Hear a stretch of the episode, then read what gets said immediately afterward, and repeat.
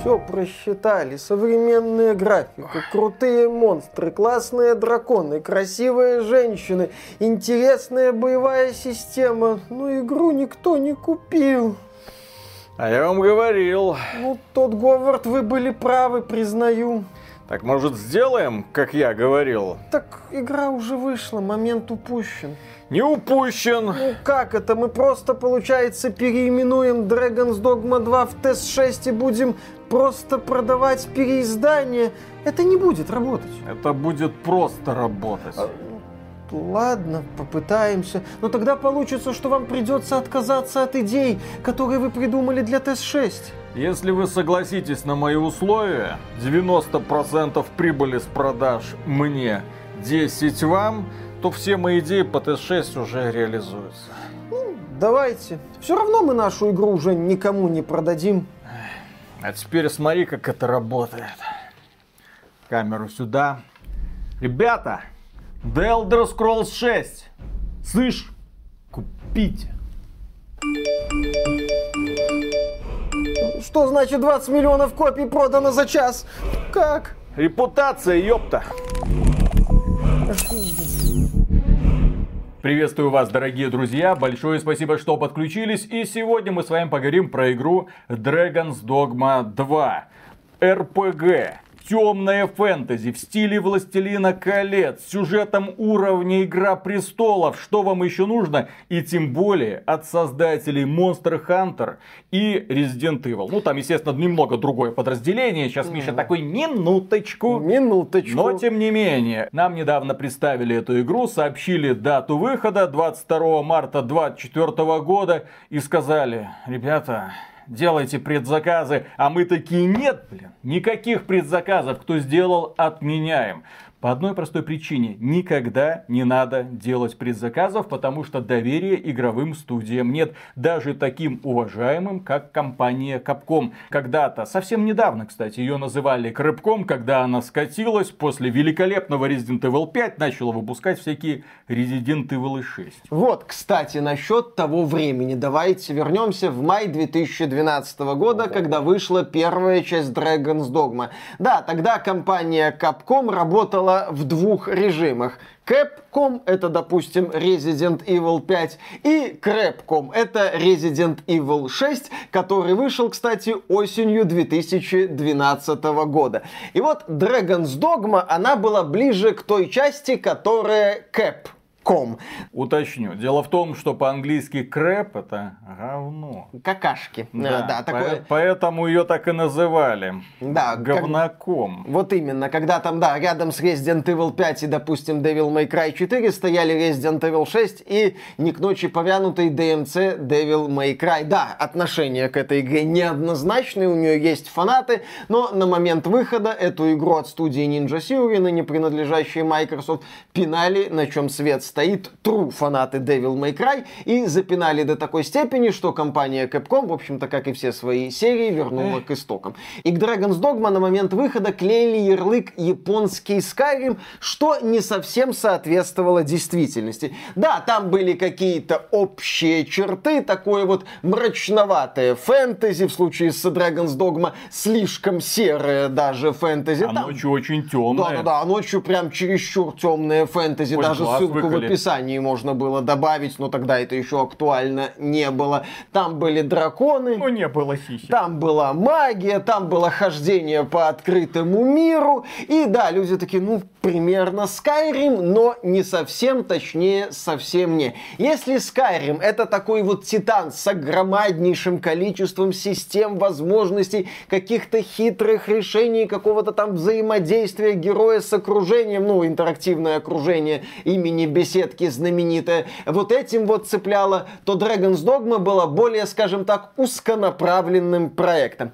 Это была боевая ролевая игра. Я бы сказал, это была дрочильня в открытом мире. Дрочильня в хорошем смысле. Это была игра, опередившая свое время. Да, в 23 году компания Blizzard выпустила аналогичную игру, назвала ее Diablo 4. Виталик, в Diablo 4 есть ММО элементы Кому там нужен? Да, так чем же цепляла людей Dragon's Dogma? Тем, что в Dragon's Dogma тоже был мультиплеерный элемент. Очень и очень специфический. Да, в Dragon's Dogma партия из э, нескольких героев путешествовала по миру и зачищала локации от монстров. Маленьких монстров, средненьких монстров, огромных монстров. Огромных монстров настолько, что по их телам можно было ползать, чтобы долбить в слабые места. Ну, там можно было передавать привет Shadow of the Colossus, можно было передавать привет Monster Hunter от той же Capcom. Знакомые, так сказать, были мотивы, но тем не менее. У главного героя были сопартийцы, которые назывались пешками.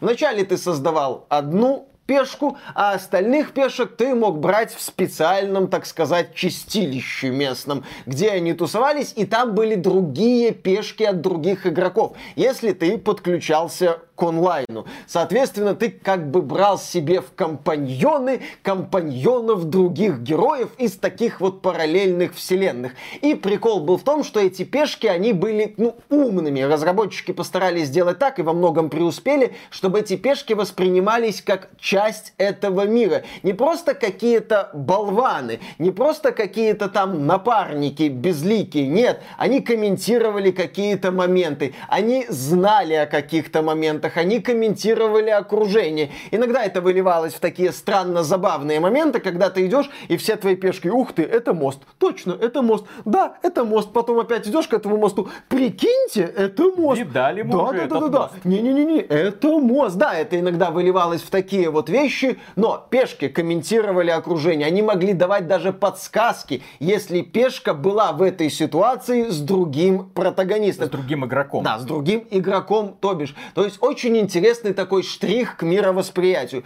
Плюс эти пешки были не глупые. Я Dragon's Dogma, когда проходил, я именно что приятно удивлялся искусственному интеллекту напарников, которые адекватно себя ведут в сражениях, быстро выполняют команды, могут за себя постоять. Это было прикольно, особенно в битвах с этими вот огромнейшими монстрами. Но но, почему, когда я же сказал, что Dragon's Dogma это гринделка в открытом мире, и, кстати, средний балл ее где-то там в районе 75 застыл.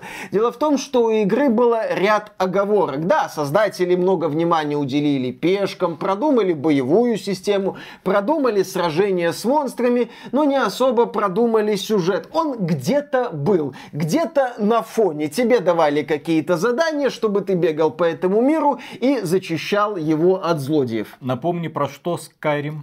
А, ну, там есть прикольные фракции, Ага. там есть э, задание вот А этой главный- гильдии. главный квест? Гильдии ассасинов, а что там за главный квест? А, там драконов убиваешь, там устраиваешь геноцид драконам, все нормально, весело. Фус-хус-хус, вот этот вот. Ну, а здесь змейки, драконы, циклопы, все нормально. Ну, естественно, акцент в Dragon's Dogma был сделан на сражение, сюжет был отодвинут в дальний угол и особо не отсвечивал, и не то чтобы радовал. Просто проблема в том, что в Dragon's Dogma ты не сразу понимал из-за специфического вступления, ты думал, что это сюжетная повествовательная игра, а потом тебя выбрасывали в открытый мир и долбись, пожалуйста, туда иди долбись, сюда иди долбись, о, мини-босс, можешь его убить. Все, на этом, по сути, развлечения заканчивались. Ну и Dragon's Dogma выглядела не очень презентабельно даже на момент выхода.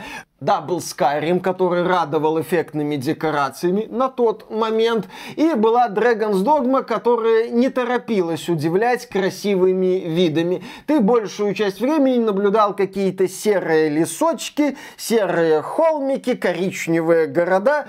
Знаешь, когда я в этом году запустил Forspoken, у меня почему-то возникло... А почему у меня? Это нам зрители на стриме это тоже писали, что попахивает Dragon's Dogma 2012 года. Да, тем не менее, многим людям идея с пешками зашла. Люди оценили идеи, которые предложили разработчики Dragon's Dogma, но компания Capcom не торопилась эти идеи развивать. Тогда, как мы уже отмечали, Capcom балансировала между Западом и какими-то восточными традициями, регулярно спотыкалась, очень мощно споткнулась с Resident Evil 6, после чего задумалась о вечном и начала двигаться в сторону своих восточных корней. Впоследствии Capcom успешно перезапустила Resident Evil, и сейчас это величайшая франшиза, которая генерирует сумасшедшие доходы компании. Capcom успешно развивает серию Monster Hunter, которая, кстати, не особо-то спотыкалась о западной традиции, насколько я могу помнить. Потому что всегда это была игра игра, которая предназначена для азиатской аудитории, конкретно для японской. Ну, то есть ее всегда делали на PSP, которая была невероятно успешна в Японии, на 3DS,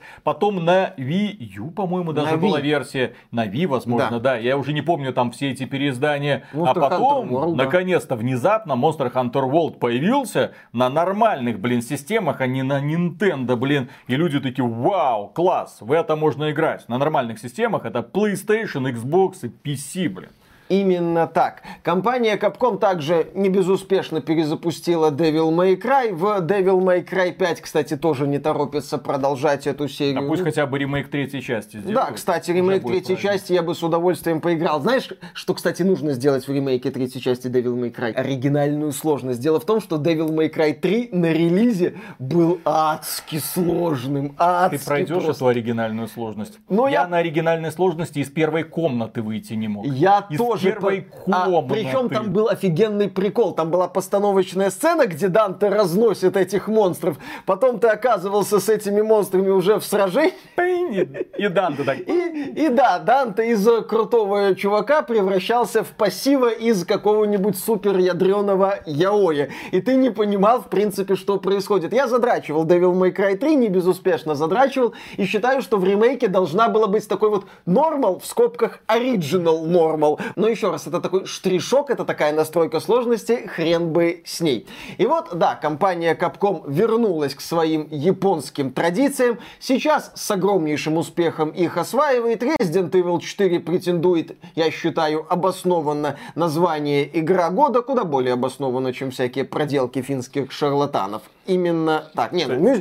мюзикл хороший, игра не очень, но мюзикл хороший, допустим, вот так вот скажем. И компания Capcom решила вспомнить про вселенную Dragon's Dogma. Не так давно нам подтвердили факт разработки этой игры, но не особо показывали презентационные материалы. И вот сейчас состоялась уже полноценная презентация, где нам, в общем-то, показали Dragon's Dogma 2. Обращаю внимание, игра выйдет в конце марта, а нам уже показали и расширенную презентацию, которую провели сами профессиональные разработчики. естественно, все недостатки из этой презентации были убраны. А потом посадили за геймпад каких-то странных парней. Там, по-моему, был Лапенко. Там они зачем-то позвали Лапенко. Лапенко внутри, презентация снаружи. Ну, слушай, может быть, они хотели бы позвать Клима Сановича и Дмитрия Юрьевича, но они сейчас заняты рассказами о смутном. Вот, вот, вот, я об этом и говорю. То есть, вот, тебе показали показали игру, показали, как ее видят разработчики, потом нам показали ее со всеми ее шероховатостями, а шероховатостей в ней много,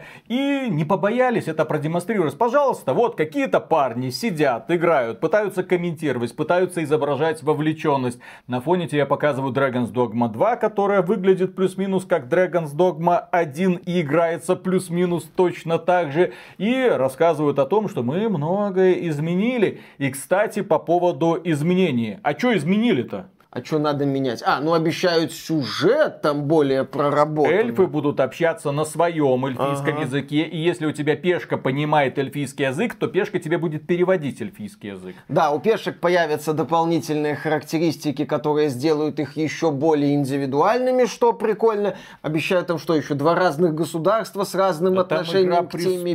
Да, да, да, да, да, да, да. Нам тут японцы уже выкатили Игру престолов Final Fantasy 16. Было весело, не очень на самом деле. Ну что, кстати, я увидел в презентации Dragon's Dogma 2, и что мне понравилось в этой самой презентации. Я, в общем-то, ждал сражений с огромными монстрами, мне их показали. Правда, теперь это все на движке Re-Engine, на прокачанном движке. Выглядит более чем приятно. Да, не рвет технологические шаблоны, да, не заставляет орать в экран, да как они этого добились, но зато я понимаю, что эта игра, скорее всего, будет нормально работать работать. На ПК у нее более-менее адекватные системные требования. Если вы хотите играть в 1080p при 30 кадрах, правда, при 30 кадрах, то нужна видеокарта 1070, а для 4К, правда, при 30 кадрах, нужна видеокарта 2080. Но ну, это 4К. Ну, это 4К. Ну, то есть есть надежда на то, что даже для 60 кадров не понадобится 40-90 и выкручивать все возможные DLSS.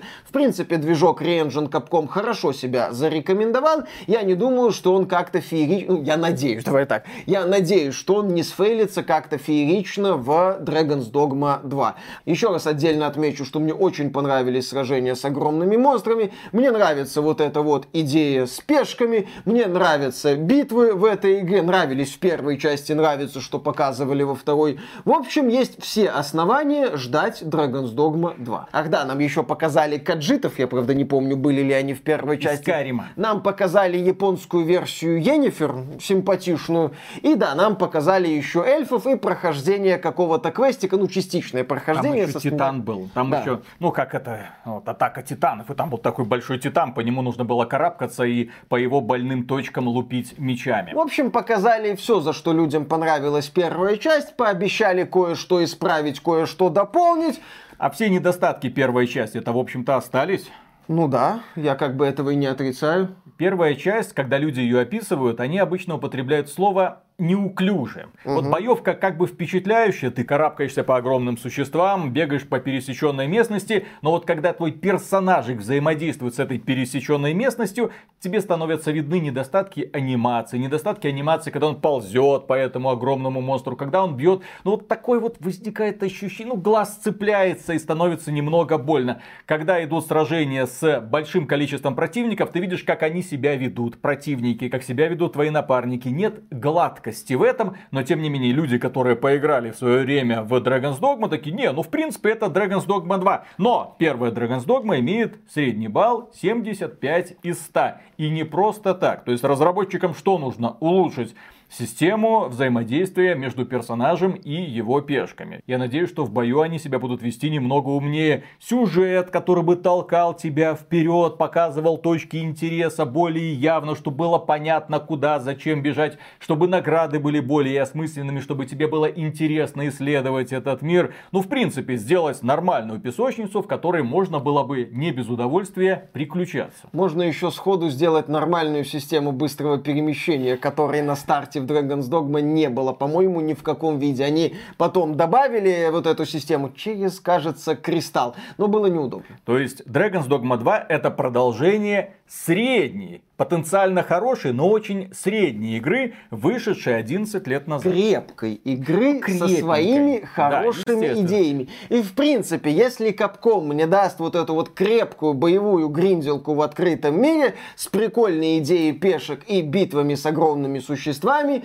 мне хватит. Вот знаешь, мне в Dragon's Dogma 2 со всеми ее очевидными и предсказуемыми проблемами получается верить куда больше, чем в Dragon Age Dreadwolf, который вроде как тоже должен выйти в 2024 году. Потому что я знаю, что Capcom идеи Dragon's Dogma 1, ну, судя по роликам второй части, не всрет, а вот BioWare может сделать примерно все, что, блин, угодно. Ну. я больше скажу. У меня в TES-6 так верить не получается, как в Dragon's Dogma 2. Кстати, когда мы смотрели эту презентацию, было такое ощущение, что TES-6 вряд ли даже до коленки доберется Dragon's Dogma 2. Ну, в плане взаимодействия игрока и мира, в плане презентации тебе больших существ, в плане сражений с огромными монстрами. Ну, в TES-6 же будут драконы, да? А можно будет на них запрыгивать, да? А можно будет ли на них летать? Черт его знает! Мне кажется, что TES-6 на движке Старфилда, кстати, будет примерно тем же самым, чем был Skyrim. И это плохо. Плохо с той точки зрения, что, блин, технологии идут вперед, а компания Bethesda их никак не использует. Будем также вот зубочистками ковырять монстриков и все. В то время как вот тебе показывают взаимодействие игрока и монстров, что с ними можно делать, что их можно сбивать с ног, поднимать, бросать там в пропасть. Ну уже прикольненько. Интересно, когда твой герой может хоть как-то использовать противников в процессе боя против, естественно, других противников, как это было в той же самой Зельде, когда тебе давали, кажется, небольшой набор инструментов, а потом уже только твое воображение тебя ограничивало, как это все можно использовать. И Dragon's Dogma мне немного это все напомнило. При этом Dragon's Dogma 2 будет партийной ролевой игрой, соответственно, ты будешь своих пешек там обучать, ты будешь их тренировать. Получится что-то вроде Carlos три только в реальном Не, времени. Получится Ну, что-то вроде прокачки собственных э, напарников, которыми потом будут Ну, пользоваться. разработчики, когда делали первую часть, говорили, что вдохновлялись Dungeons and Dragons, а Baldur's Gate 3 это по Dungeons and Dragons, и здесь тем более настоящее, нормальное, темное фэнтези, без этих ваших вот этих вот шуточек и вот Конечно, этих вот и этих сюжетов, и все проти- вот это, да. противоестественных половых Да, да, отношений. да, с медведями. Фу, фу, мерзость и все такое. Мне в комментариях люди писали, а что вы на повесточку в Baldur's Gate 3 не обращаете внимания? В Dragon's Dogma 2 ничего этого не будет. Там вообще ничего этого не будет. Да, там вообще сюжет, судя Вообще по всему, как и будет. в первой части, будет Как я сугубо... уже говорил, драконы есть, сисек нет. Ну, сиськи у этой Енифер японской есть, вроде как, и там у других персонажей они есть. Вряд ли только нам их покажут. И да, вот Dragon's Dogma 2 действительно выглядит перспективно. И переходим сейчас к части про отмену И предзаказа. вот смотрите, дело в том, что компания Capcom как бы начала исправляться. Она нам показала несколько частей Resident Evil, и они были прекрасны. Она нам представила Street Fighter 6, и он великолепен, одна из лучших игр 23 года. Кто любит файтинги, играйте в Street Fighter 6. Ну или ждите Tekken 8, естественно. Если вам по душе больше 3D, так сказать. Ну, когда у тебя есть возможность по этой аренке гулять. Но кроме этого она представила Exoprimal. А сколько там надо было занести, чтобы черепашек ниндзя в Street Fighter Вот именно, она прикрутила к Street Fighter 6 лютую систему монетизации с очень дорогими скинчиками. Нет, нет, ты можешь не платить, пользоваться этим магазинчиком вот вообще не хочется. Как вам скажут, естественно, ребята из верхнего интернета, зачем оно? Оно вам не надо. Ну, ну хочется тебе быть черепашкой ниндзя. Ну, ну, ну, ну что, впадлу что ли? Ну занеси ты разработчикам 100 баксиков-то, пожалуйста. Компания Capcom зачем-то неожиданно прикрутила систему странной монетизации к Resident Evil 4, прекраснейшему ремейку. Все сделали хорошо, по уму. Выпустили дополнение, хорошее, глубокое. Ну, гораздо лучше, чем оно было в оригинале, по крайней мере. Тебе наконец-то нормально раскрыли жоп, э, ну, Аду Вонг. Ну, С тут- нужной стороны. Да, то есть, ну хорошо, ребята, дальше что вы сделаете? А вот те, короче, вот, э, по- ты можешь преимущество покупать за деньги. Оно, чё нет? конечно же, полностью опционально. Кому это вообще надо? Это вообще вот никто никогда в жизни не купит. Но если хочешь, конечно, можно купить. Знаешь, что такое компания Capcom сегодня? Это типичный жадный AAA-издатель, который при этом умный и осознает свое место. Я бы разделил компанию Capcom на две части. С одной стороны, есть группы разработчиков, которые знают, что они делают, понимают, как это делается, и все у них получается великолепно. Exoprimal-то технически хорошая игра. А, вот так вот, да? Технически хорошая игра. Если бы разработчики внезапно разнообразили арены, возможно, там есть разнообразие арен, но тебе почему-то подряд одни и те же уровни предлагают там делать. Возможно, это неплохая дрочильня, но аудитория уже рассосалась и никто в это не играет. Возможно, в этой игре есть ради чего бороться, но тебе говорят, слышь, а купи боевой пропуск, слышь, а зайди в магазинчик, слышь, все самое лучшее именно там. И вот как только ты это видишь, тебе не хочется больше там находиться. Есть куча игр, которые куда более уважительно относятся к игроку. Это стоит иметь в виду. Э, да, а Exoprimal, как я говорил уже не раз, нам продвигали, как будто это игра про монетизацию. А когда-то Миша защищал Devil May Cry 5. Там была прокачка За, деньги. Там была система плати и побеждай. Можно было покупать вот эти Миша вот сферы красные, да. Косплеил верхний интернет Миша и тогда говорил... был еще не очень радикальным в своих взглядах и говорил, что не, ну опционально и вообще там на первой сложности, которая доступна изначально, э, ты игру пройдешь и даже не заметишь, что тебе надо покупать эти сферы долбаные. Да, сейчас я буду на это обращать внимание и буду не раз напоминать, что к великолепному ремейку Ри 4 прикрутили систему плати и В побеждай. детской нишевой игре под названием Monster Hunter Stories 2 там была система монетизации, хотя это одиночная JRPG. И там была система монетизации. Вот тебе костюмчики, причесочки, вот тебе платная возможность смена облика твоего персонажа. И ты смотришь, зачем вы это делаете? Что происходит? Ну вы же унижаете себя в первую очередь такими странными решениями. Нет, я понимаю, что вероятно есть люди, которые занесут компании Capcom копеечку, но это же просто стыдно такое даже продавать, выставлять на продажу. Это все равно, что группа наперсточников. Кручу-верчу, запутать хочу. Тебе это надо надо, не надо, а черт его знает. Но ты на всякий случай покупаешь. Ну я же хочу иметь полную коллекцию. А в результате компания Capcom имеет тебя. Ты и так заплатил за эту игру полная стоимость. Блин. Да. да. В общем, компания Capcom это, да, типичное жадное издательство, но которое, можно сказать, волею судьбы э, вынуждено делать хорошие да, игры. но она делает хорошие игры. При этом я могу рекомендовать и Monster Hunter Stories 2 к прохождению. даже Street Fighter можно поиграть. Street Fighter, естественно, Resident Evil, любой, начиная с седьмого Резидента, даже Resident Evil 3, имеется в виду ремейк, можно с удовольствием поиграть. Но тем не менее, когда компании управляют эффективные менеджеры, стоит иметь в виду, что они принимают очень эффективные решения. Как в случае с Dragon's Dogma 2, блин. Ну, компания Capcom соответствует трендам, как нам недавно объясняли представители Blizzard.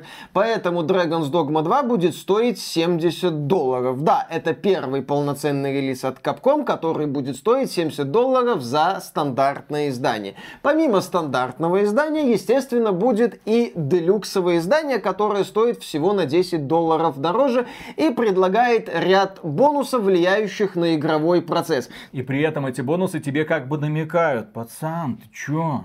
Нафига тебе это стандартное издание? Купи делюксовое, потому что в стандартном издании не будет всех тех плюшек, которые мы тебе положили за десяточку. Давайте разберем, что там они положили за десяточку. Ну, особо глубоко разбирать смысла нет, но что стоит отметить? Да, там есть бонусы, влияющие на игровой процесс. Например, походный набор путешественника. Это снаряжение для лагеря. Как нам показывали в презентации, иногда герои останавливаются, чтобы передохнуть в лагере. Это полезная такая вот штука. Возможно, это расходник, который можно спокойно покупать. Скорее всего, это скорее торговцев. всего расходник. Как и камень пробуждения, который позволяет воскрешать павших восставшего к жизни. Но его тебе здесь продают за деньги. И вот у меня вопрос, учитывая странные решения эффективных менеджеров Capcom, как бы так ни получилось, что компания в итоге будет монетизировать воскрешение персонажа. Э, едва ли она это будет делать. Да? Это, ну смотри, я еще перейду к тому. Компания Capcom еще раз хитро, я думаю, поступит. Вначале за делюкс издание тебе дадут вот эти вот бонусы, чтобы тебе на старте было чуть легче.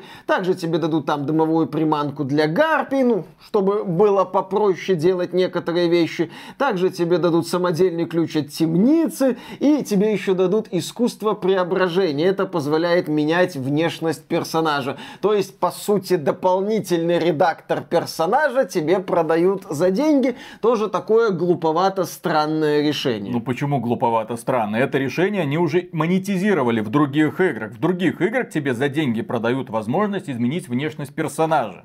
Понимаешь, в чем дело? Угу. Ты говоришь, они до этого не опустятся. А ты ожидал, что они в итоге тебе будут продавать преимущество в Resident Evil 4? Они, кстати, по-моему, продавали преимущество в Resident Evil 2. А ты ожидал, что эти ребята будут продавать тебе читы для консольных версий да. Resident Evil, но не продавали их на ПК, потому что на ПК все это решается на щелчок пальца, то есть простым модом каким-нибудь. Ну, в общем, компания Capcom а? те еще хитрые ребята. Они ж недавно говорили, что моды это проблема, потому что они влезают в игру и нехорошо да, ее да, меняют. Да, да, да, но да. смотри, меня вот что больше всего зацепило в списке бонусов за премиальное издание. Это полторы тысячи кристаллов разлома. Это какие-то очки для использования за разломом вероятно, вероятно, это как-то связано с взаимодействием с пешками. Возможно, даже возможность брать каких-то премиальных пешек, хрен его знает. Как эту валюту мы будем получать в игре, на каких условиях, насколько она будет ценна,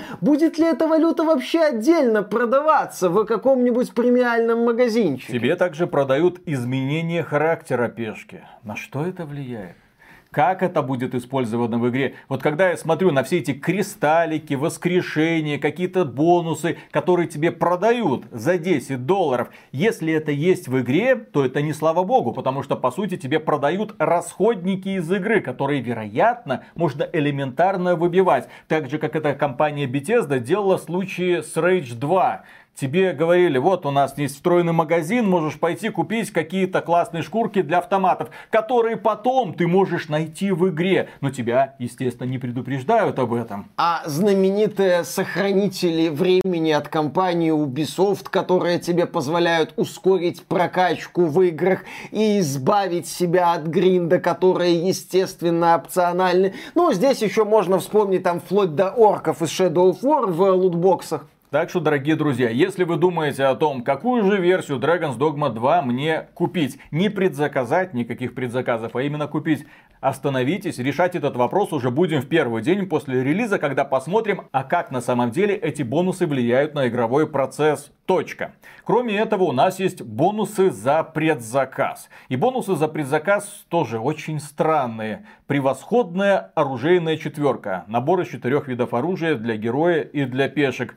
Это что? Это скинчики для трансмагрификации? Или это просто усиленные версии какого-то оружия, которое будет полезно поначалу? Это пригодится для коллекции или это мусор? Тебе никто ничего не говорит. Вот картинка, слышь, предзакажи. А если ты предзакажешь, делюксовое издание, то ты получишь кольцо спокойствия. Что за кольцо? Кому оно надо? Как оно влияет на характеристики? И влияет ли хоть как-то на характеристики? Ну вот вы будете спокойным нелохом, который инвестировал в поддержку компании Capcom, чего делать, естественно, не надо. Да, заканчиваем этот ролик мыслью, что компания Capcom сегодня делает без преувеличения великие игры, но и не забывает про то, чтобы развести игроков на дополнительные бабки. Dragon's Dogma 2 это продолжение крепенькой, но средней игры позапрошлого поколения. Первое. Во-вторых, очень странное делюксовое издание, ценность которого предстоит выяснить уже после релиза. В-третьих, невнятные бонусы за предзаказ, ради которых тем более не хочется это все предзаказывать. А, в-четвертых, естественно, а какого хрена цена 70 долларов внезапно ну, стала? все делают и а, все, дел... все делают. Ты, Виталик, скажи делаю, да. спасибо, что Капком пока еще, я подчеркиваю два раза красным, пока еще не дает тебе ранний доступ к игре за покупку делюксового издания. Но я думаю, что в следующей игре от Capcom будет три издания, и вот самое ультимативное будет давать тебе ранний доступ к проекту там на три дня, на пять дней, на неделю. Японцы, кстати, к этому как-то странно, равнодушно относятся. До японских издателей просто, как обычно, все долго доходит. А. Так что ждем, Виталик, ждем. Я думаю, мы это увидим в ближайшее время и от японских издателей. Но, тем не менее, ждем 22 марта. Я уверен, что мы с удовольствием эту игру будем играть. Я уверен, что она будет как минимум неплохой, а как максимум, когда выйдет тест 6, мы будем говорить, это даже близко, не Dragon's Dogma 2. Тодик, успокойся, все, ты устарел. Иди на пенсию тебя уже давным-давно заменили. Японцы, блин, Японцы. пришли и поимели тебя. Прикинь, если со своими драконами. TES 6 можно будет ползать по каким-нибудь большим противникам. Подходишь к противнику, загрузка. Ползешь по ноге, загрузка. Ползешь по туловищу, загрузка. Противник взлетает, загрузка. Да-да-да-да-да-да. Доползаешь до головы, загрузка. Падаешь, загрузка. Game over, начинаешь все заново. А потом представители Bethesda будут бегать по форумам и объяснять, ребята, а вы знаете, сколько вещей всего? надо загрузить, чтобы это все заработало? Мы все волосы вокруг известного места этого тролля проработали, чтобы вы могли между ними ползать. Именно поэтому, когда вы доползаете до пояса тролля, там еще одна загрузка специально. Ага. Вот. И в итоге только в Т6 вы наконец-то осознаете, что такое зажим яйцами. И на этом, дорогие друзья, у нас на сегодня все. Огромное спасибо за внимание. Подписывайтесь на этот канал. Ну а супер при омега громаднейшую благодарность мы, как обычно, высказываем нашим спонсорам. Друзья, работаем дальше, не останавливаемся. Разговор до записи тоже любопытный. Пока. Пока. Посмотрел я откровение Зуева. Mm-hmm. И в легком охреневании. Ну, кстати, я с одной стороны поохреневал, когда смотрел, с другой стороны, ну что там охреневать, в принципе, описывает... Э, ну, все так и было, да. Общем, вот да. все, о чем говорят парни с XBT, и о чем говорил вот э, э, создатель Калибра, все так и есть, да, на самом деле. У меня только один вопрос. А что, только команда Агру имела кодекс скажем так, чести. Кодекс а у команды правил. Агру у них же был этот, э, была своя монетизация там через закачку демок и роликов, Ну там да, то есть я к тому, что редакционная политика должна описывать правила. А когда у тебя правила не написаны примерно никак, когда ты вырастил плеяду журналистам, которым плевает на игры, которые приходят реально чисто пожрать, выпить и оправдывают это тем, потому что ну денег Платят мало, денег игры не говно. платят. При этом, сука, Подшибякин там рассказывал о том, что как они работали в GameXZ зашибали какие-то Ну, сумасшедшие кто деньги. надо, зашибал тот, там кто ты- надо. тысячи долларов, да, ты такой думаешь, а, то есть для вас это уже не деньги. Нет, в то для- время как в нулевые, самые нищие годы, люди такие, ну, мягко говоря, не получали тысячу долларов ежемесячно, да, и, да, на, да разве это деньги? Вы нас в Мадрид свозили, и чё? Чё, На мы, мы- дня. мы вам что-то должны Не, ну на три дня такое себе, вот там, там сколько, пять неделька, все включено, Ну. можно подумать. Мне, мне больше всего понравилось там, типа, вот, игражур того времени классический, вот там нулевых, это люди, которые все равно увлекались играми, можно было за игры поговорить. А вот блогеры второй половины десятых, вообще им похрен на все, им там вот Ну. какому-то там блогеру хотели дать эксклюзивную хрень, где, на Геймскоме, по-моему, он сказал, не хочу. А Тащить а- куда-то. А давайте задумаемся, почему так? Потому что блогер, как правило, один человек, ну вот, который выбирает что, что, что. Тут просто блогер посмотрел на эту коллекционку снизу вверх и сказал, какая-то она большая, не буду я ее брать, Microsoft. Плюнул. Да. Ну, Какой, низко... Какой низкопробный юмор. Ну просто смо- ну у тебя по-другому не бывает. Конечно. Ниже пояса и про жопу и письки, господи. Извините. Понятно, да. Да, да, да, Высокоинтеллектуальный юмор это вот к Дмитрию Криву. вот, да, а да, вот да, это да, вот это, у нас. это всякое. Так, значит, э, я про то, что блогер это один человек, у которого, что называется, план. У него его, естественно, нет, но тем не менее он его придерживается. Пытается там рассказывать про какой-то более-менее хайп. Нужно обращаться э, с вопросом к СМИ, какого хрена происходит так, что у вас нет людей, чтобы они там куда-то пришли, посмотрели, почему не пишут. То есть я, например, в шоке. К нам обращаются люди такие и все время с вопросами, а сколько это стоит там опубликовать хорошую новость? Хорошая, сука, новость про хорошую игру. Сколько стоит? Нисколько. Мы, мы бесплатно публикуем. Ну, По- Пожалуйста, приходите. Ребята, смотрите, там у нас была девочка, э, мне постучалась. Я сделала классного чат-бота для э, фанатов Sims. Ну, там, с ответами на вопросы, ты задаешь вопрос, там полный туториал, там, то есть такой интерактивный факт. Через этот опубликовали новость. Вот она удивлялась, что так можно, оказывается. Вот. Вот в такой вот реальности мы Но находимся. если новость про инди-игрушку какую-то интересна, то ее, да, можно публиковать. Я когда публиковал новости, да, я мог э, как новость по какую-нибудь совершенно глубокую инди-игру запустить. Василису и Бабу Ягу недавно профинансировали на краундфандинге. Кто про это написал? Ну, может, кто-то, кстати, Не, ну, написал, но писали, тем не менее. То есть я такой, yes, вот. Поставили цель там 900 тысяч рублей, собрали больше, вот так вот. И не надо там это поддержка Ири, вот так вот.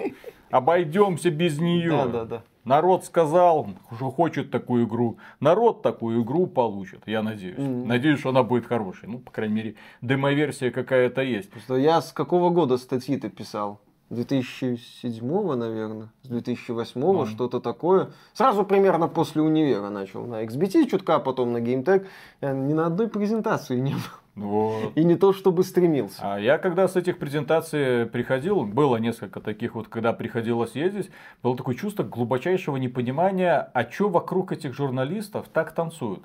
Ну, у меня обычно как, презентация, я прихожу, Мгм. там быстренько беру интервью, там какие-то вопросы задаю, там с кем-то поговорил, так понял, побежал дальше, потому что еще вон сколько там людей ждет э, нашего присутствия. Там на Игромире, когда ездили, у меня был день, когда там было, по-моему, сколько, там 8 9 встреч вот в течение одного дня. То есть ты там просто от одного к другому, то есть там было наверное, расписано там 10.30, на 11 и так далее, Мгм. и ты там между этими корпусами носился. Ну, потому что надо, тебя пригласили, ты пришел, как заходишь к этим варгеймингам, блин, вот это была забавная ситуация. Там они представляли вот эту игру, Total War Arena, по-моему, она называлась, или какую-то Да, еще такую херню. делали. Ну, короче, какую-то очередную донатную помойку. Ну вот, э, и это, коньячку, коньячку будешь, и уже в таком явном подписе там перочки, коньячку будешь. Алло, рабочий день. Час дня, блядь. Какого коньячку? А что по... А это же топливо для игровых журналистов. Такой, ёб твою мать. И вот чувство вот этого глубочайшего непонимания, как работает эта система. А если система? А нет никакой системы. Получается вот как обычно. Что, собрались люди, куча хорошо денег, провели время. Куча денег нормально. в нее вливается за каким-то хером. Ну Вот, все это расписывается, распиливается, растаскивается в разные стороны. Причем растаскивается не блогерами, даже у которых есть хоть какое-то влияние и аудитория, а просто блогерами, которым надули ощущение того, что их кто-то смотрит. Ну, не надо далеко ходить, вон у нас там есть одна подружань, да, которую буквально Ладно, не будем этого Ну, это касаться. да. другая тема, да. Да, мне бы это самое. Просто не- не- недавно так несколько. У нас же глаза есть везде, и, естественно, уши у нас И на есть жопе. везде. Да, да, да. И Нам таких историй понарассказывали. Ты думаешь, господи, как низко, как низко, как ужасно. Как, да. В О. общем, экшен был Короче, тот еще. Работать надо так, чтобы потом не приходилось в режиме нон-стоп чистить комментарии и убирать дизлайки. Да. Ну или не бояться таких комментариев или дизлайков, если пришли в общественную сферу работы, в Да. публичную сферу работы. Ну, слушай, ну когда тебе создают публичный образ хорошей девочки, а потом внезапно оказывается, что ой, то приходится уже бороться с общественным мнением. А, ну да, да, да, да, да. При Тогда, этом тогда со- народец При этом. Ну, с одной бывает. стороны, нашу аудиторию, как они там назвали, ботами, да? Вот, а с другой стороны, читаешь э, одобренные комментарии, и все такие, ой, Это ой, как... как это их э, неправильные боты, наши правильные У комментарии. либеральных блогеров есть это ботаферма эльфов, Ну да, Вот. там какая-то А- тема такая всплыла. а здесь ботаферма симпов. Прикинь, Ну, слушай, отлично. Еще раз, есть как бы неправильные боты, есть правильные боты. Хорошо. Все нормально. Да. Поехали. Начинаем. Да. Раз, два, три.